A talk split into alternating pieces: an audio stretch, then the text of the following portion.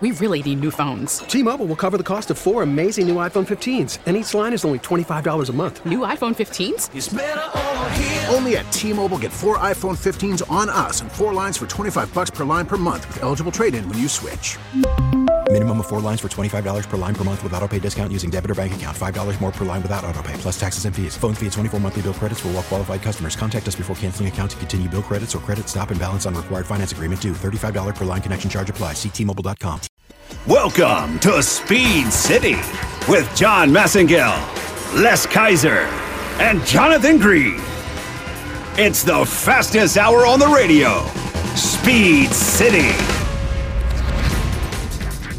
All right, gearheads, welcome to the show. We're so excited on this amazing race day, and we're going to be live from Monaco because we have Les Kiser and Kate Walker out in Monaco. This is John Massengill sitting in studio with Jonathan Green. How's it going, buddy? Ah, loving it. It's Uh, the big Sunday. It's the big Sunday. So we just had the Monaco Grand Prix, and of course, we're going to have the Indy 500. And we're also going to take your calls today at 512 643 Live.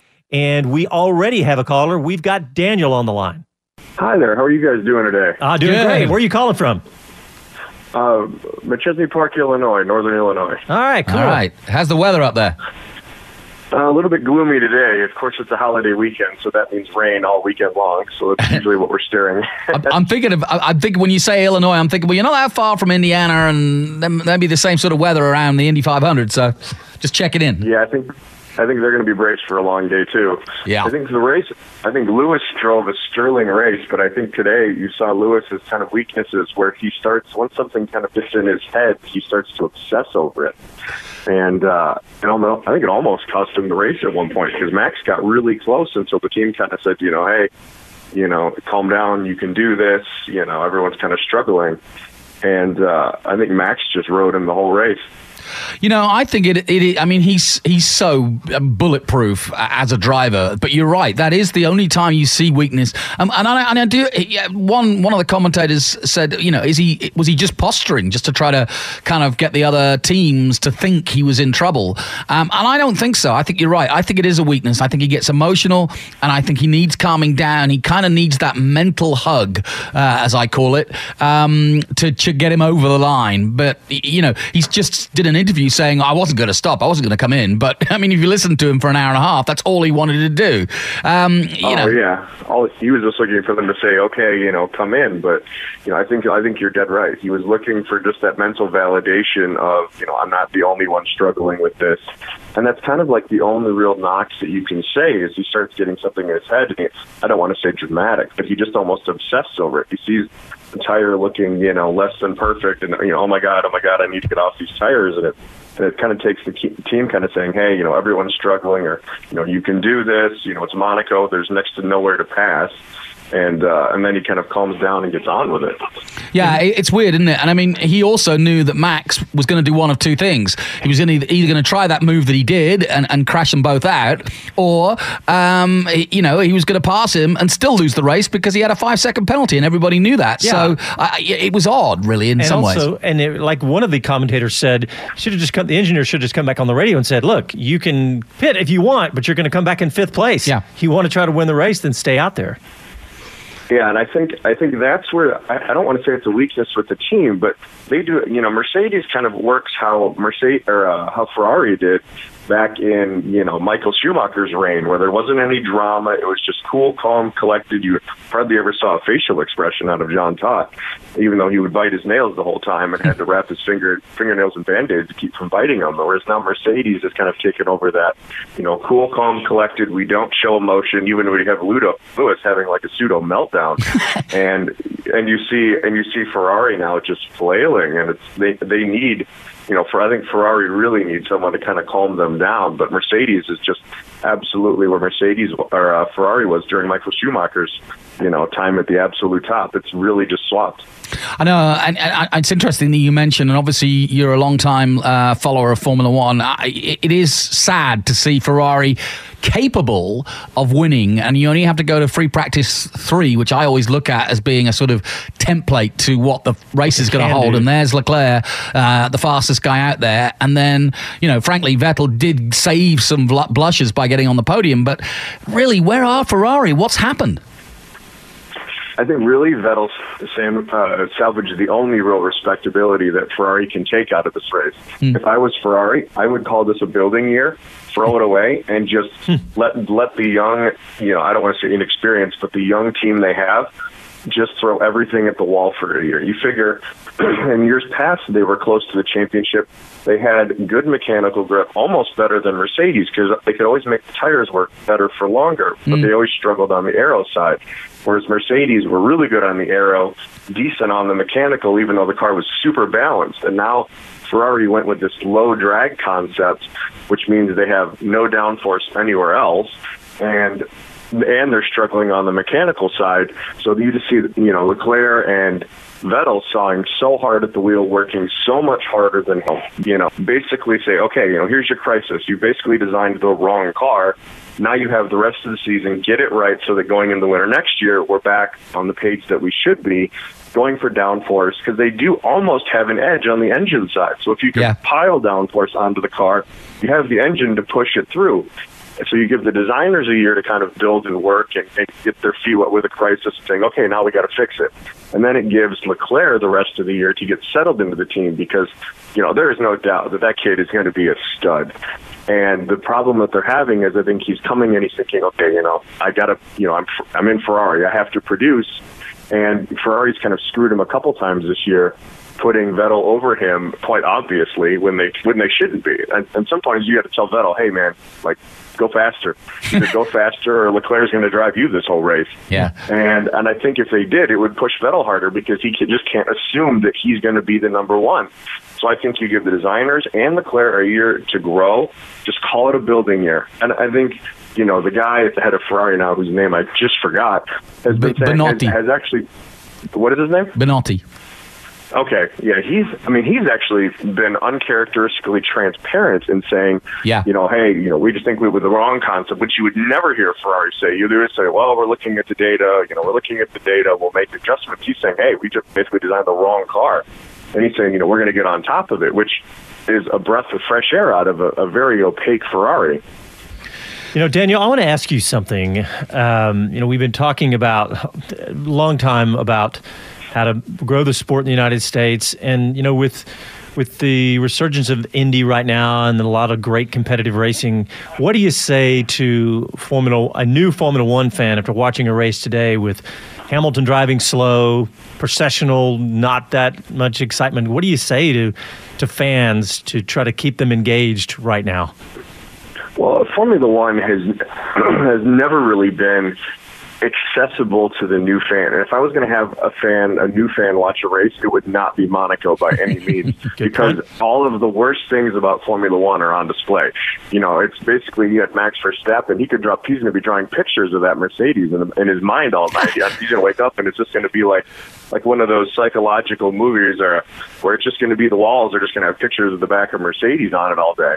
And you know, there it's not accessible. Basically, it kind of fits a elitist, for lack of a better word, image where you always have to be like, you know, super well off to go to the races. They don't make it really accessible unless you're there, where they do like fan interview, where like the fans get some Q and A and all that. Hmm. Whereas IndyCar has has actually done, I think, a better job of being more accessible. You know, getting the fans involved, making the drivers accessible, because you have these drivers that you know, in Formula One where they don't like to do interviews. And I think one of the best ones, ironically, for interviews and just putting in front of the crowd is Kimi because while Kimi is very clammed up in front of a camera, you get him away from a camera Yeah. and just around a microphone joking around, or especially if you give him a beer, I'm sure, you will have the best day of your life listening to him. Yeah. Very true. will you be joining us? Will what- you be joining us uh, in November for the for the F one? Uh, I do not have the money it takes to be down there for it, otherwise I definitely would. Well, stay tuned closer to the race. You never know. We're often giving giving the odd ticket away. Um, so uh, stay tuned. All righty, thank you so much. All right, thanks for calling, Daniel. Appreciate it.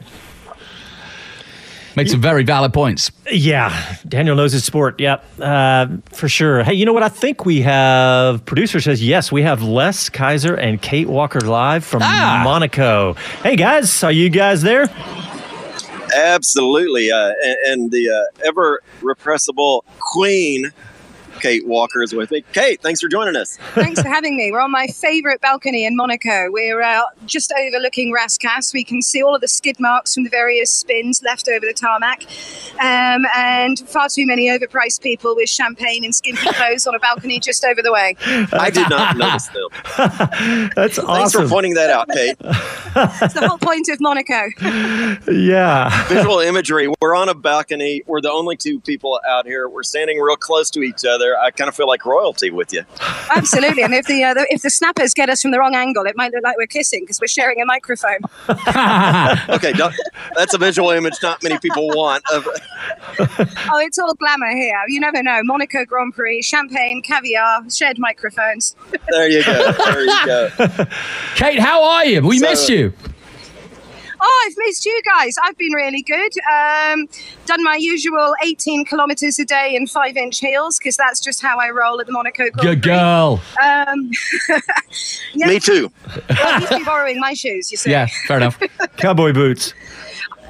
I thought I actually have to say I thought that was a bloody good race for Monaco. We normally have a parade, and okay, it started with you know finished almost as it started, but I lost some nails. Uh, I didn't go full Jean Todt. You don't need to strap my fingers up, but there was quite a lot of tension. I thought, especially in the last twenty laps, and we didn't know if Lewis was going to be able to hang on. Yeah, it's a I good think point. mentally, you're saying. I think uh, I think we saw some mental pressure, and you know, I don't know that it was posturing. I think he was really sweating it uh, coming into the end there. I mean, he's always been a guy. I, like, I'm with you on the mental cuddle. He's somebody who does wear his heart on his sleeve, and he needs to feel in the right place if he's going to deliver. Um, and yeah, there was no way practically he was going to come in. We all know the maths, um, but I think he just needs to vent sometimes. You know, he's a bit like a kettle. You have to blow off steam, and then you can get on with uh, with the job at hand. But you just need to vent first. I think you're absolutely right, and I think that, and I, I actually think that they've got the balance right, which they didn't have at McLaren. That McLaren um, situation with him and Alonso really didn't go in Hamilton's favour, and he was very lucky, I think, that year um, to have got through it because he was actually falling apart, and Alonso's much mentally, I think, mu- much more strong. And we just sort of saw what he did at uh, Indy and how strong he can be mentally. And I think now Mercedes have got with Bottas uh, and the combination um, right where Hamilton needs to be to, to do what he needs to do. Hey, you know, you mentioned Fernando Alonso here in the media center. There was rumors about what he's doing today. Did you hear what he's doing today? Tell us. Catching a matinee movie. Certainly not drinking any milk, that's for sure. What, what's the movie? How No, the West no, was no. won? I don't know. Or, or just I Gone with the. Wind? Coming to America. Yeah, Coming, to America, with Gone with the Wind is a sequel. again. I love it. Hey, all right. So, so you know, uh, we heard John Massengale talking about Leclerc. Ignore the radio. Push hard, uh, dude. I think he took your advice. Huh, yeah. Yeah, you may be right. I am. Yeah, and you know, Jonathan called it before the race. He was saying, you know, Lec- Leclerc's just gonna just drive like a madman, and he did, and he and Yeah. he kind of had to. It's Yeah, his home yeah. race. He was back there. What's he? What else is he I gonna I mean, do? you know, uh, an overtake at Rascasse is, is Yeah. iffy at best, and he tr- tried it twice.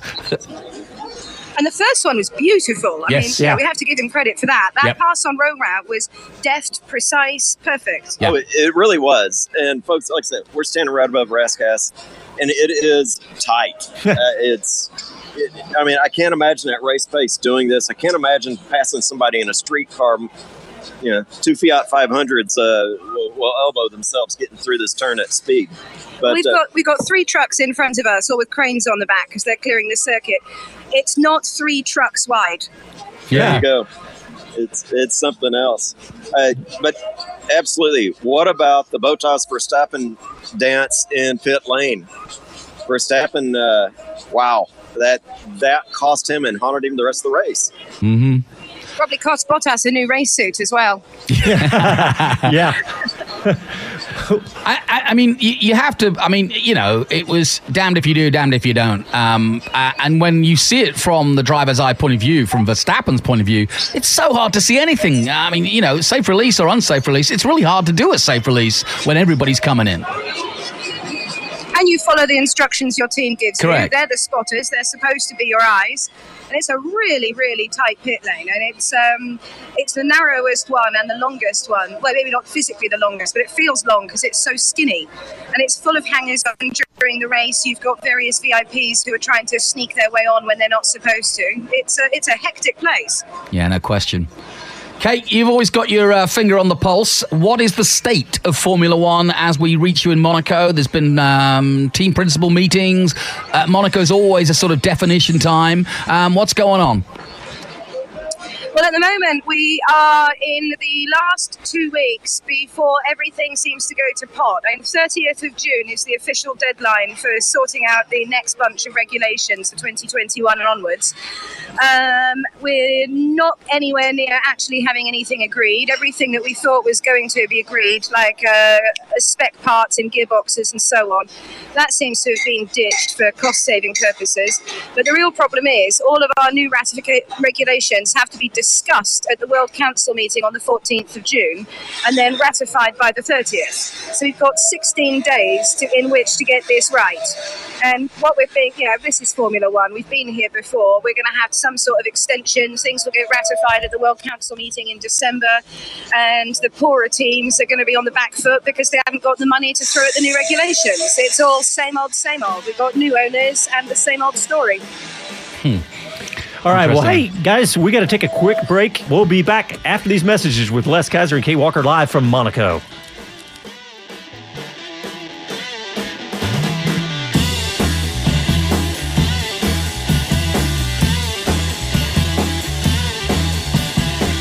Hey, beer people, it's Christine Celis. And I'm Daytona. Celis Brewery is back in Austin and brewing again. Oh, Celis does it ring a bell for some of you? Well, for the last 17 years, we've been crafting the perfect comeback. We've returned to our roots with Celis White, a famous local favorite. Plus, we're creating some fresh new brews. And whether it's the first time you've tasted our family's legendary beer, Or the millionth. we're thrilled to be back. Swing by your local store, watering hole, or our brewery, and let's catch up over beers. Celis, Austin's original craft brewery. Grandpa, what do you call this thing again? It's a 66 Ford Bronco. I think you got ripped off. Why is that, honey? It's got no Wi Fi, no USB port, no Bluetooth. Exactly. I guess we'll just have to talk. Sometimes the best way to connect is to disconnect. Is that the window button? It's called a window crank. Cool. The faster I move it, the faster it goes down. This moment of escape was created by Hagerty Being old is kinda cool, Grandpa. Works for me. for people who love cars. Talk 1370, the right choice.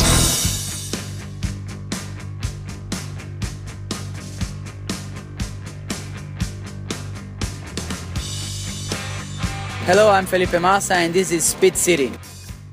Welcome back to the fastest hour in radio, Speed City.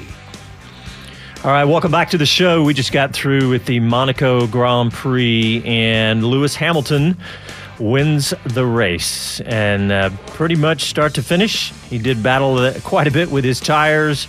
And uh, behind him was Max Verstappen, Sebastian Vettel, Valtteri Bottas, Pierre Gasly, Carlos Sainz, Daniel Kvyat, Alex uh, Albon, and you know those guys had a great race. I mean, finishing seven and eight. Yeah, just uh, and of course Verstappen not finishing on the podium because of that five second penalty. Yes, yes, that's correct. And uh, yeah, uh, Albon is. I think Albon's had a, a breakout weekend. Yeah.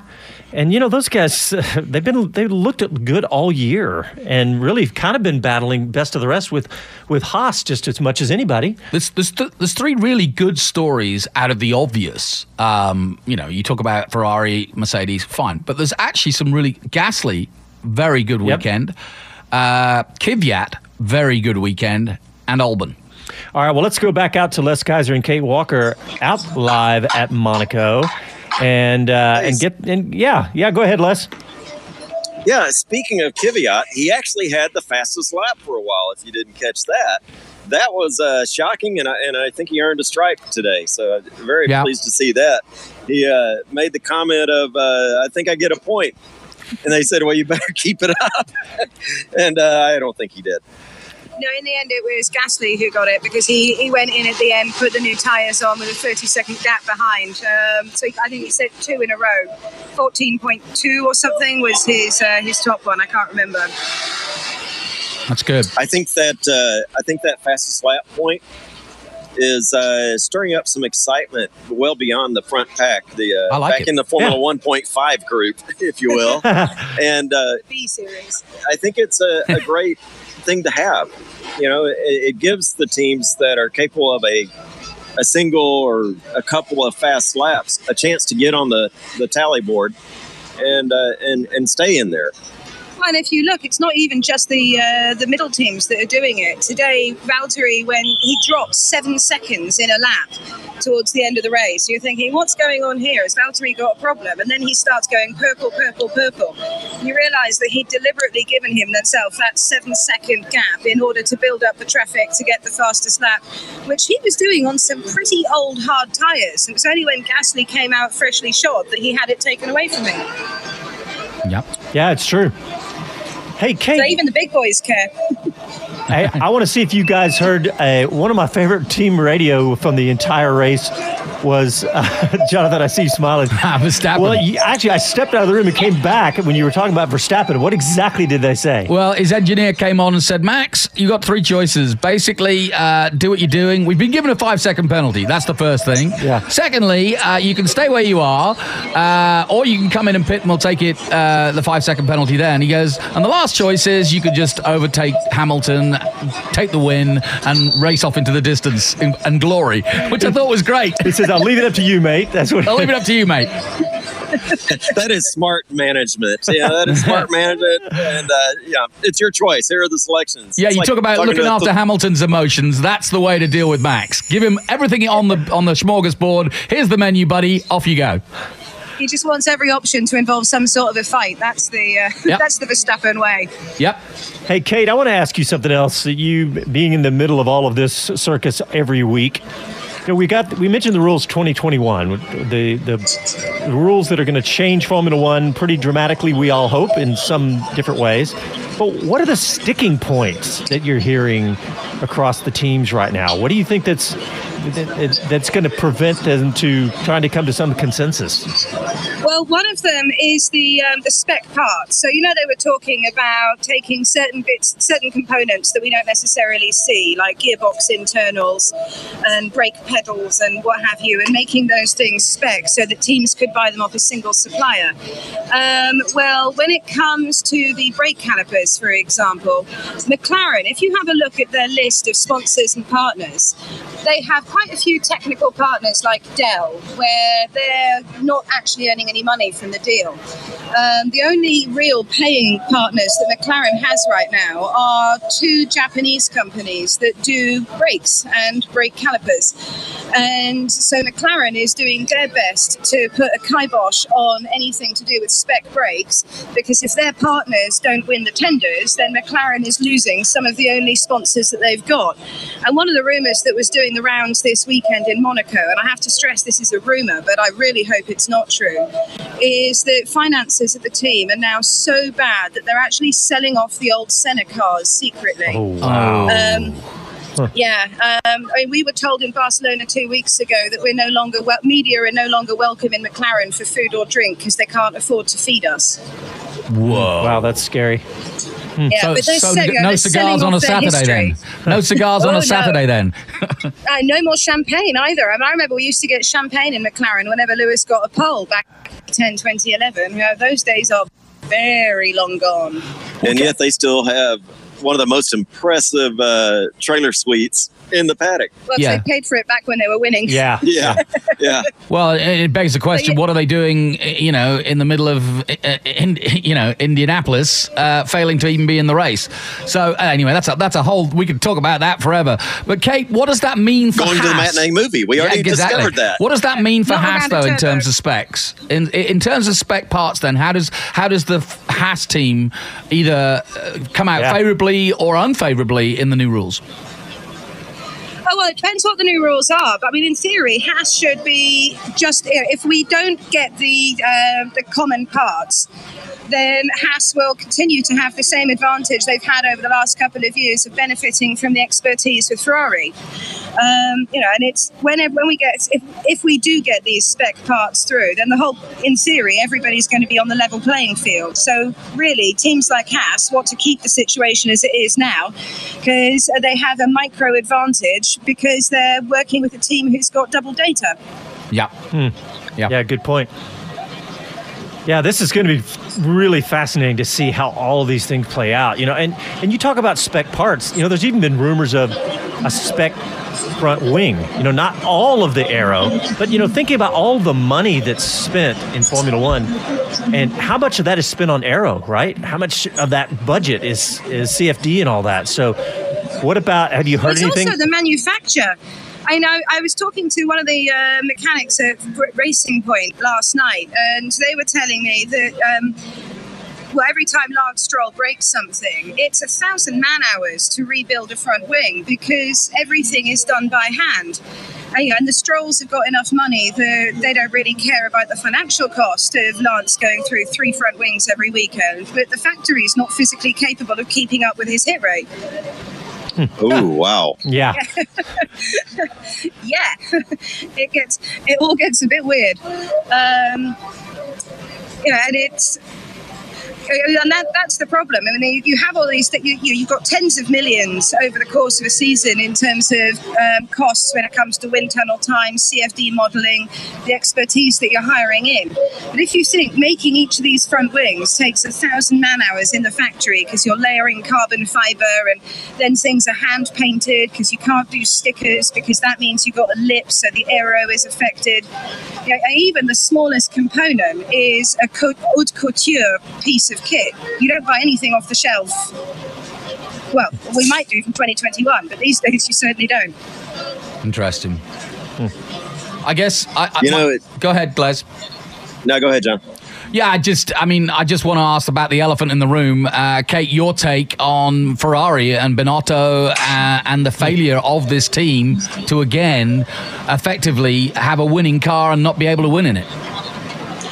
I'm kind of heartbroken for them, really, because um, both at the launch and in pre-season testing, they were carrying themselves the confidence that you've not seen before, and they really thought that they had something.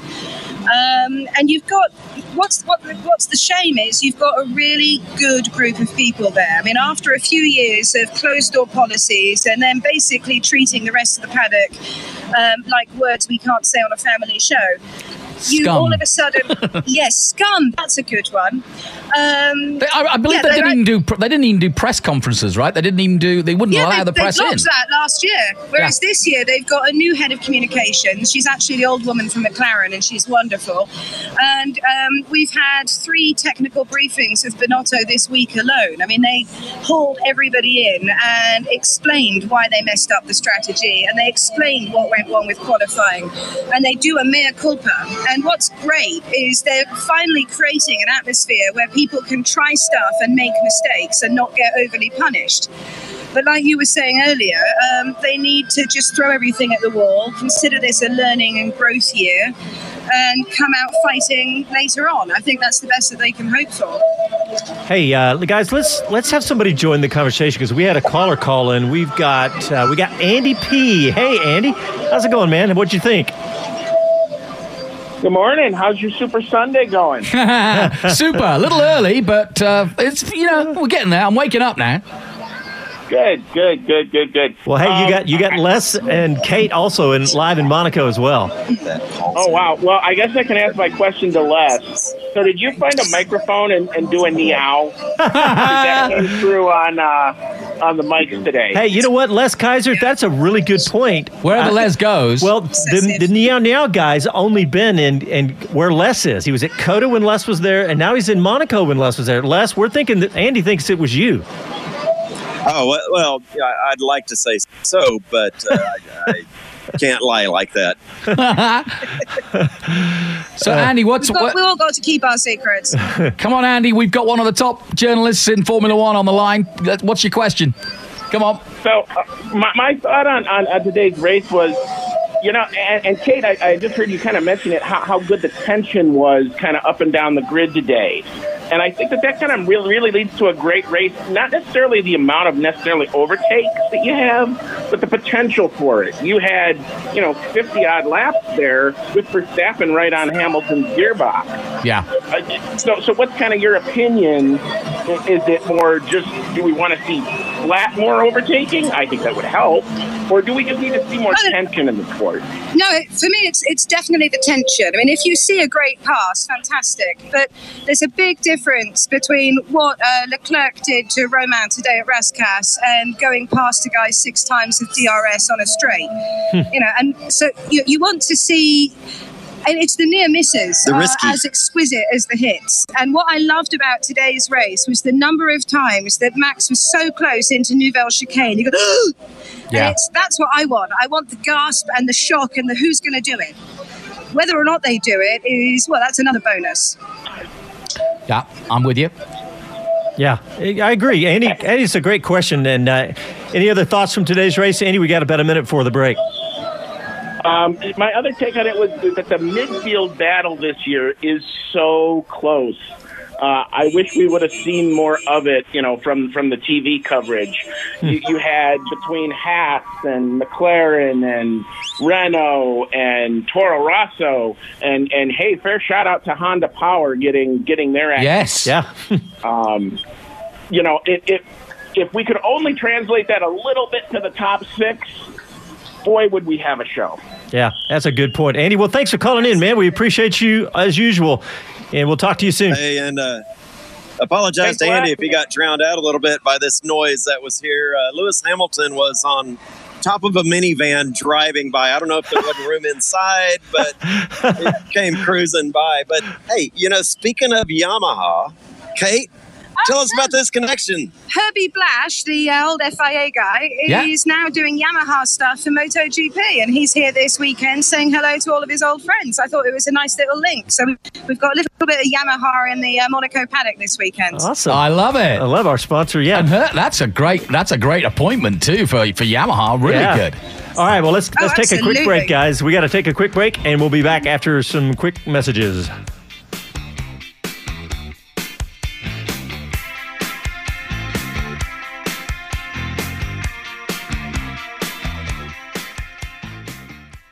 When we see a beautiful car pass by, we always seem to use a hand signal.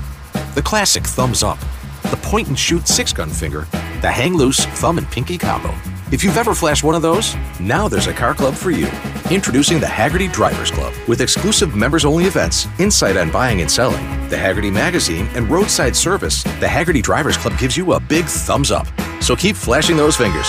Same to you! Uh, just not that one. Join the Hagerty Drivers Club at Hagerty.com today. As a rider, you know what you like the power, the feel, the ride. When it comes to gear, you know what keeps you safe. Ducati Austin provides riders with the finest in Dainese leathers, the best the market offers.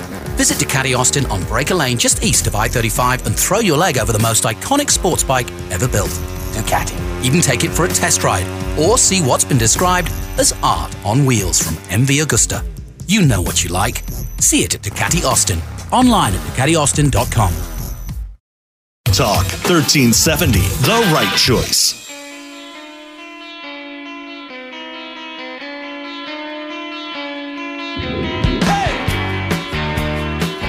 Hello, I'm Jenny Gow from BBC F1. You are listening to Speed City. Welcome back to the fastest hour in radio, Speed City. All right, welcome back to the show. Amazing weekend, Monaco Grand Prix, Indy 500, and with let's talk about the Indy 500 right now because it was an incredible race. And Simon Pagenaud continues his streak in May. He won the Indy Grand Prix. He had the amazing qualifying. And today's race, Simon Pagenaud and Alexander Rossi, that was an epic battle at the end of the race. And we all knew what was coming. We knew that somebody was going to be behind and, and use the arrow to come around and win. And I really, I didn't know if Rossi was going to be able to pull it back off and he did not. And Simon Pagenaud continues his May, his fantastic May, and I believe that's his 13th win, but his first Indy 500 win. And you know, for a, a driver like him, popular driver, fantastic finish, and just a great race. But there's so many stories in the Indy 500 today with Colton Herta crashing out early, or not crashing, but with his mechanical out early, and amazing rookie to watch him. And uh, with the other, you know, Conor Daly finishing at 10th, Santino Ferrucci finishing 7th, incredible race for him. And it, it was really one of the best Indy 500s in a long time. I was really excited to watch that. And we were going to get Simon Pagenaud on the race, on the show today after the race, but he is we're not going to be able to get him before we go on air, so we'll probably catch up with him Monday or Tuesday, and we'll put that out on our SoundCloud account. But but let's go ahead and let's step back to the Monaco Grand Prix for just a minute because Les Kiser was out there, as you know, and he caught up with Andy Stobart. And Andy is a former press officer for the Renault team for about a dozen years, Lotus and Renault. And he caught up with Andy and talked really interesting conversation about the complexity and the history of, of Monaco and why it's beyond just the, the glitz and glamour and splendor of Monaco, but the other uh, challenges of that race. So let's um, let's go ahead and play that clip with Les Kiser and Andy Stobart. Alrighty, we have been talking about all the different things uh, that make Monaco special. Uh, some of the items make it difficult, though. Can't have a better resource than Andy Stobart. Andy, uh, explain some of the obstacles that teams deal with here in Monaco. Uh, Monaco is unique. I mean, you hear that so many times, but it is it is true. Uh, and just look at the location we're in and, and the harbour, and the fact that the teams are all based around um, this little inlet, this um, tiny principality where uh, the rich live and the super rich. It's uh-huh. tax free living and all that kind of thing. But cramming a Formula One team, a Formula One operation, temporary building, temporary garages. Uh, that are built up around, and then the team motorhomes. You've seen how big they are. Oh yeah. There, there's not enough space for them, and, and, there's literally not enough space for them to the extent that Red Bull have to float theirs on a pontoon. I saw that. Uh, it's there is there are engineering plans going on here that just amaze me. But it's actually uh, the team typically is in several locations based on, on what they're doing. The garages are one place, the paddocks in another, the press you, buildings are everywhere. You you, you can't put it all uh, together like you would. It, it is a street course, um, so we see different places, and it's uh, it, it's a tremendously historic location. The race has been happening here for many many many years. 90 years this year. Uh, exactly, exactly. So um, Monaco's a tiny principality. They can't, um, you know, knock some building down and uh, create a, you know, custom built paddock or anything like that. So you've got to work with uh, the resource you have. Um, I mean, as we look over the harbour now, we can we can see there's buildings fashioned around trees. We can see parties going on in the boats in oh, the yeah. harbour. Why aren't we um, invited to those? Don't you know people? We could go. We could go next, Les. I think. Uh, I, I, think that could be the next stop on our agenda well, this evening. To give you an idea, folks, that is really interesting. So I, I saw the end of some of the press conferences, and Max goes out, jumps in a ski boat, and they go taking off through the harbor to deliver him wherever his next location is, even though it might be one mile by road. In some cases, you can't get there from here because of all the blockages. Yeah, because a vital part of where you'd get around the, the, the road system is being used by a racetrack, and it, it's not advisable to have pedestrians and uh, uh, mopeds going around when the, the race cars are, are using it. Um, Monaco is a very challenging place to get around, even by foot, because um, there's a lot of relief to it. So there's a lot of hillsides. There is. So the more you come here, you get to know the secret. They're not secret, but you get to know the insider information of uh, which lifts you can use. So some right. public lifts are available. You can get to different places. Um, of course, when it comes to the Grand Prix time, some usual routes get closed off and uh, I remember I used to find with the team uh, some mornings you could go in one route and you think you've got a brilliant shortcut. Then on Saturday morning it's closed, so you've got to find a different way. You find a different way. Then on Sunday morning that that different way is closed. So it, it's a real big challenge to get around. And uh, you know, yeah. that, that, there's a good example. Yeah, there we go. A uh, M Series BMW, not exactly stock, and you see everything imaginable on the streets here. Yeah, I mean, and it is. It's a tiny place, so a lot of people you, you see a tremendous amount of mopeds. Uh, equally, you see a tremendous amount of Lamborghinis. So it's, it's from one extreme to you know from Lambretta to Lamborghini. there you go. So you know the thing that uh, everybody has seen those pictures, and, and we've shared similar of the view from the top of the hill looking down to the harbor, and these giant mega yachts truly are bow to stern, side to side. It, it's almost paved in yachts in some of these areas. It's it's amazing what turns out here, and everything about the environment is extremely lavish, extremely boastful. I have no other word. It's not a subtle place. It's certainly not a subtle place uh, come Grand Prix weekend. Uh, it's not a shy, retiring violet on the F1 calendar. Absolutely not. But you know what? It is one of the crown jewels of the season, and uh, I got to say, it's uh, it's beyond anything I expected, uh, and, and, it's just something else. Uh, from an operations standpoint, did you enjoy coming here or not? Uh, for operation, there's different challenges. You had to add on extra time. Um, it's interesting because to go between the garage and the paddock, um, or what we would call the paddock, but where we have all the team hospitalities, you've got to go through a little public area, so y- you don't have that kind of uh, sanctity that you would have other places. Um, so you'd have to add on time and, and make accommodations for do that. For the guys doing logistics for building the the motorhomes and getting in, you actually have to get in because if you look where they are, it's such a tiny access mm-hmm. to get to a tiny spot. So they have to plan out. Okay, which truck goes in first. Oh, it's a complete jigsaw puzzle, people. It's, it, it, it's crazy. It, it, totally is. So that would mean a big challenge. Red Bull, I know, uh, I don't think they've done it this year because there's been a year, uh, sorry, a, a, week between the Barcelona Grand Prix and here. Um, but previously they've used separate motorhomes so they can have one built up here because there's not the time to get the big one built. Uh. Stripped down from Barcelona over here um, and, and, built up in time. So it, it is a big logistics challenge, um, but I think it's worth it. Yeah, fascinating discussion about Monaco.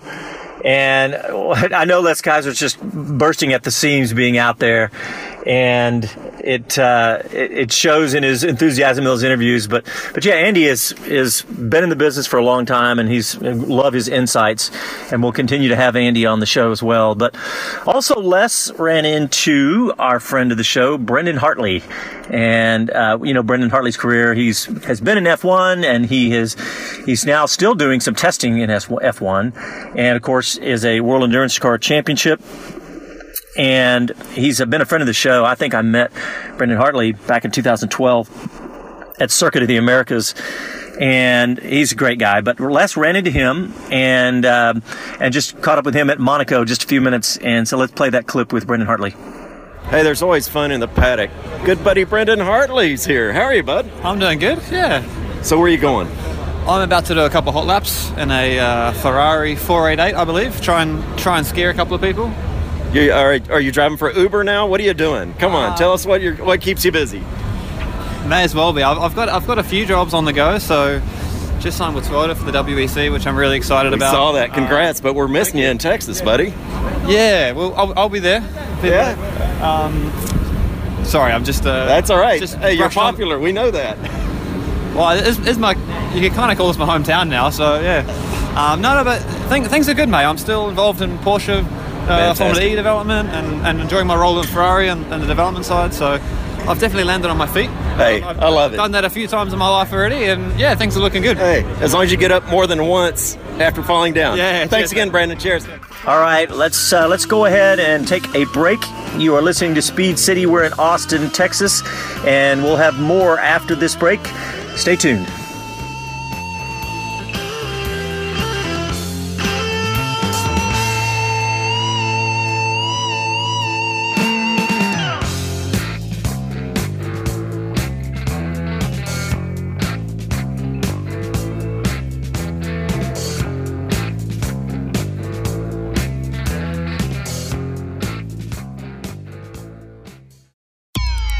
As a rider, you know what you like the power, the feel, the ride. When it comes to gear, you know what keeps you safe. Ducati Austin provides riders with the finest in Dainese leathers, the best the market offers. Visit Ducati Austin on Breaker Lane just east of I 35 and throw your leg over the most iconic sports bike ever built. Ducati. Even take it for a test ride or see what's been described as art on wheels from MV Agusta. You know what you like. See it at Ducati Austin. Online at DucatiAustin.com. Hey, beer people, it's Christine Celis. And I'm Daytona. Celis Brewery is back in Austin and brewing again. Oh, Celis doesn't ring a bell for some of you? Well, for the last 17 years, we've been crafting the perfect comeback. We've returned to our roots with Celis White, a famous local favorite. Plus, we're creating some fresh new brews. And whether it's the first time you've tasted our family's legendary beer, or the millionth, we're thrilled to be back. Swing by your local store, watering hole, or our brewery, and let's catch up over beers. Celis, Austin's original craft brewery. Talk 1370.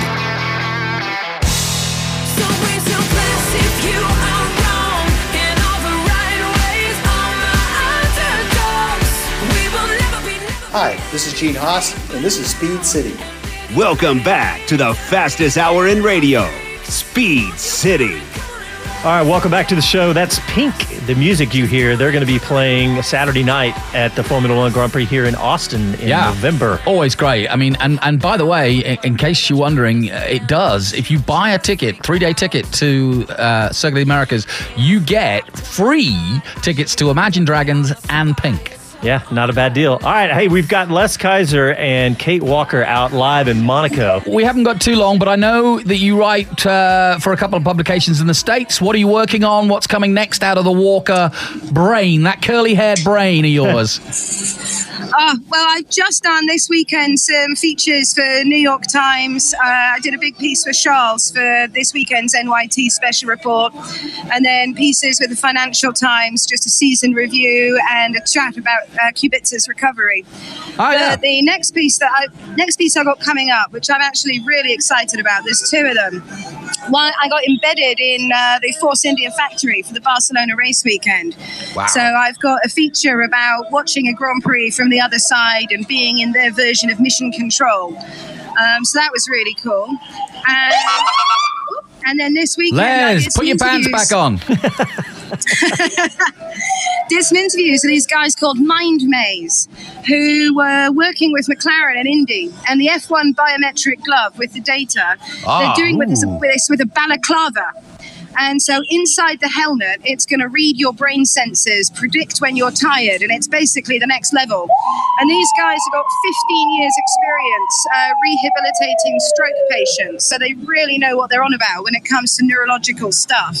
And actually, we're basically looking at 23rd century biometric medical technology hitting not only F1 in the next few years, but Indy, uh, horse riding, NFL, anywhere where there are uh, the potential of concussions and impacts. Like these guys are turning a corner, and I'm really, really excited about that. Where can we read that? Because that is something Yeah, I really want to see.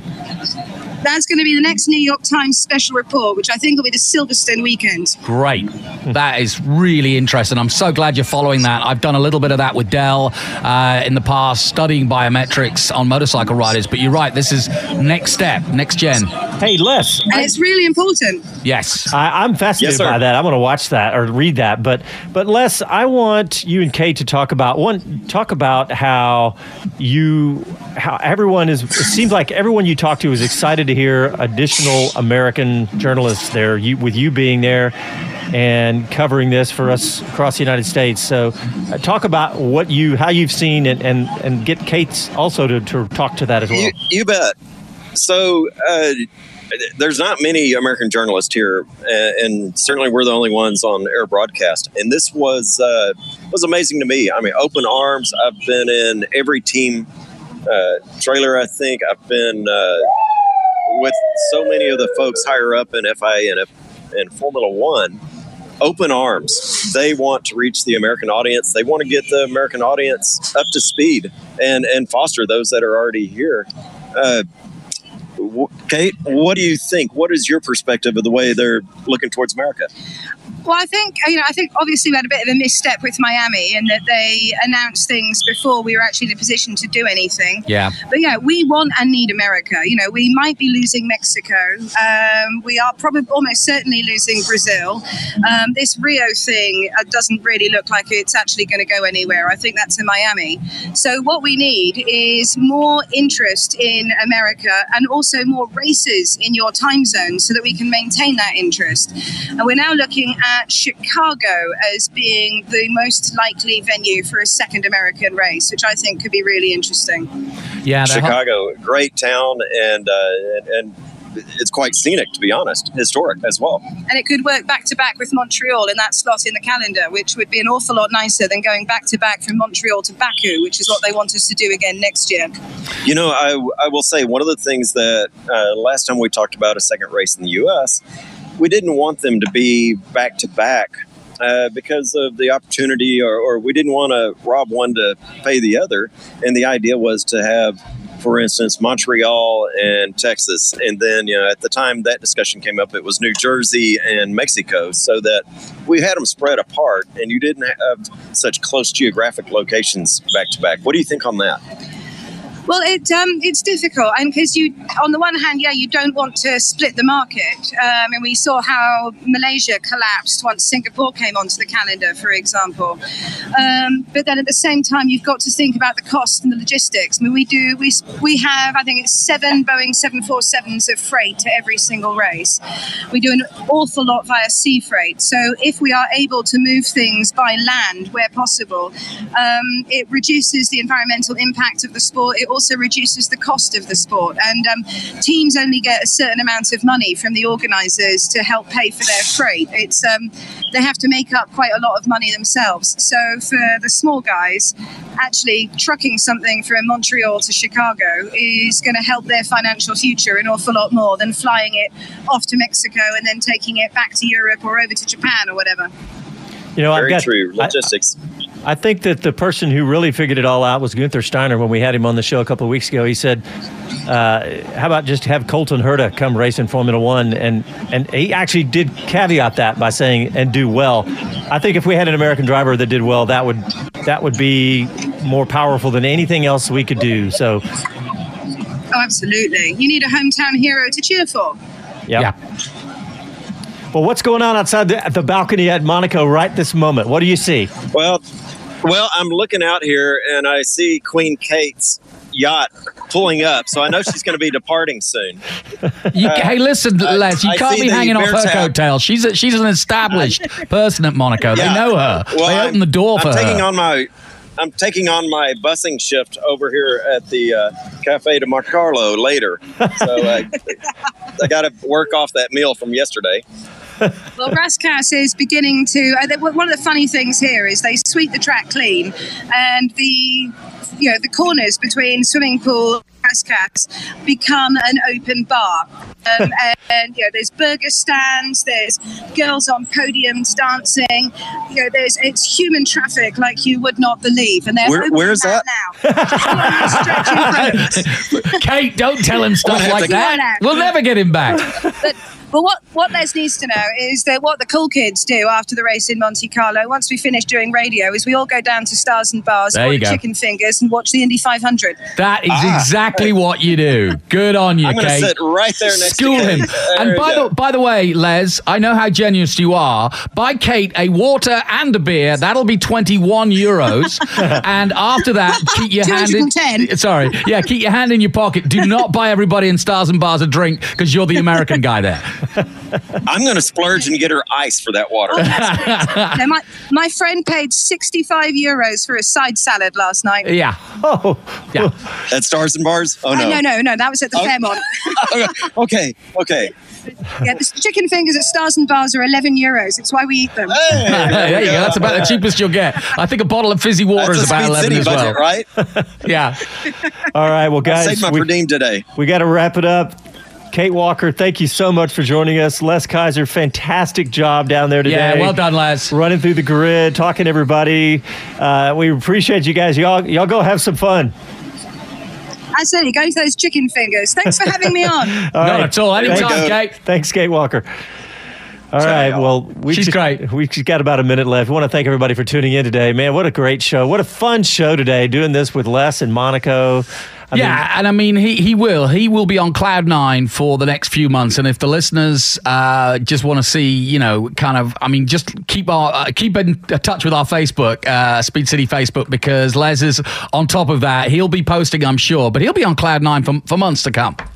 Yeah, and I know that uh, you know I, I did give the race a little bit of a hard time, but there was a lot of tension in the race with what was going on It the was a, there. so- it was a better Monaco than usual. I mean, you know, your expectations are so high. You're you're a typical American. You want to see overtakes. I know. It is almost impossible. And as you saw, Verstappen. I mean, uh, uh, if Verstappen can't overtake, Yeah, that's true. You know, Yeah. you basically had the two best drivers in Formula One going around the toughest circuit in uh, Formula One and not making a mistake. And when one of them did make a mistake, luckily both of them didn't have to suffer for it. That that sums up the weekend for me. Yeah. All right. Well, thanks for tuning into Speed City. Check us out on our website, speedcitybroadcast.com. Follow us on social. We do lots of things that you put up on our SoundCloud and all different kind of interviews. Thanks for tuning in, and we'll talk to you next week. Happy trails.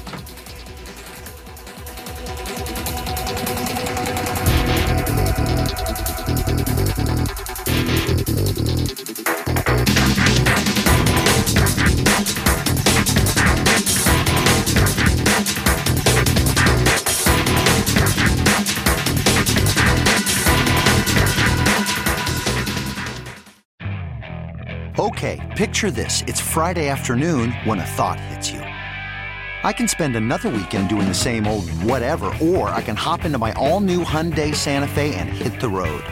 With available HTRAC, all wheel drive, and three row seating, my whole family can head deep into the wild. Conquer the weekend in the all new Hyundai Santa Fe. Visit HyundaiUSA.com or call 562-314-4603 for more details. Hyundai, there's joy in every journey.